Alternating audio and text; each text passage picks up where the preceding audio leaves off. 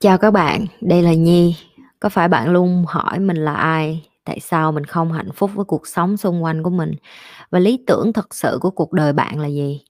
Đây là nơi mà Nhi sẽ chia sẻ cũng như trả lời hết tất cả những cái câu hỏi của các bạn cũng như những trải nghiệm thực tế để giúp Nhi trở thành người hạnh phúc và thành công trong cuộc đời của mình cũng như những cái trải nghiệm để giúp Nhi trở thành một life coach thành công giúp những người trên thế giới và bây giờ Nhi đem nó về Việt Nam cho các bạn. Nếu các bạn đã sẵn sàng, hãy bắt đầu cùng Nhi với postcard ngày hôm nay. Tại sao các đứa trẻ ngang bướng lại sợ thầy cô và người ngoài hơn là người thân gia đình trong khi ba mẹ người thân người nuôi dưỡng các bé đó? Chị đâu có sợ người ngoài đâu em chị cũng là đứa trẻ ngang bướng nè. Chị không biết em lấy công thức này ở đâu ra chị không hề thấy luôn á. Là cái thứ nhất cái thứ hai những đứa trẻ ngang bướng nó không sợ ai hết á em.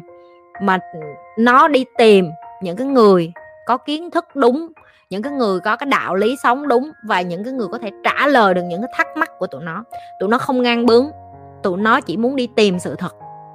Những cái đứa trẻ như chị hồi nhỏ càng bướng, càng lì, càng khó thống trị được, càng khó người lớn, càng khó điều khiển được sau này lớn lên rất thành công bởi vì đơn giản là chị lúc nào chị cũng thắc mắc. Ví dụ như người ta nói với chị là ăn cái này đi, chị sợ ở trong này có độc hay không? Có người ta không trả lời được thì chị sẽ đi tìm kiếm coi là có độc hay là không có độc và chị tìm cho ra xong rồi chị mới bắt đầu ăn.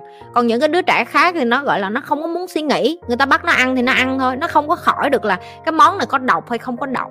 Rồi tại sao người ta bỏ độc vô trong đó? Rồi làm sao để người ta đừng có bỏ độc vô đó nữa? Chị luôn hỏi những cái câu đó. Đó chỉ là cái sự khác biệt thôi. Cho nên cái mà em vừa mới hỏi á, chị thấy nó không đúng. Ok? Chị thấy nó không đúng và em phải dùng nó đúng lại theo kiểu như vậy nè. Những cái đứa trẻ mà ngang bướng á, nếu như em ở nhà mà em không có đủ kiến thức để em dạy nó, hãy cho nó cơ hội gặp những cái người mà đủ thông thái, đủ kiến thức, đủ chững chạc để dạy cho nó. Đừng có che miệng, đừng có che mắt nó, đừng có bịt mỏ nó, đừng có nói là, mày cũng nít gì mà bước mà lì hỏi chứ nhiều không có mấy đứa đó thần đồng đó. Ok, tụi nó thần đồng, tụi nó mới thắc mắc như vậy. Mấy đứa không phải thần đồng, không có thắc mắc đâu à mấy đứa mà càng thần đồng là mấy đứa là càng càng không bao giờ cảm thấy là những cái kiến thức mình biết là đủ là sẽ đi tìm những kiến thức mới hơn. Ok em nghĩ chị được ngày hôm nay tự nhiên chị được à? Chị đã ra cái chị biết hết mấy cái này à? Không có bởi vì chị thắc mắc. Cái gì chị cũng thắc mắc hết. Và khi chị thắc mắc chị phải tìm cho ra câu hỏi câu trả lời. Câu nga hỏi là làm sao để giáo dục một đứa bé nam trong một gia đình toàn nữ? Ừ, ok. Để em giáo dục một đứa bé nam trong một gia đình toàn nữ em phải hiểu được là đàn ông nó cần đàn ông để mà dạy cho nó. Rồi là sao để mà tìm đàn ông để dạy cho nó đây?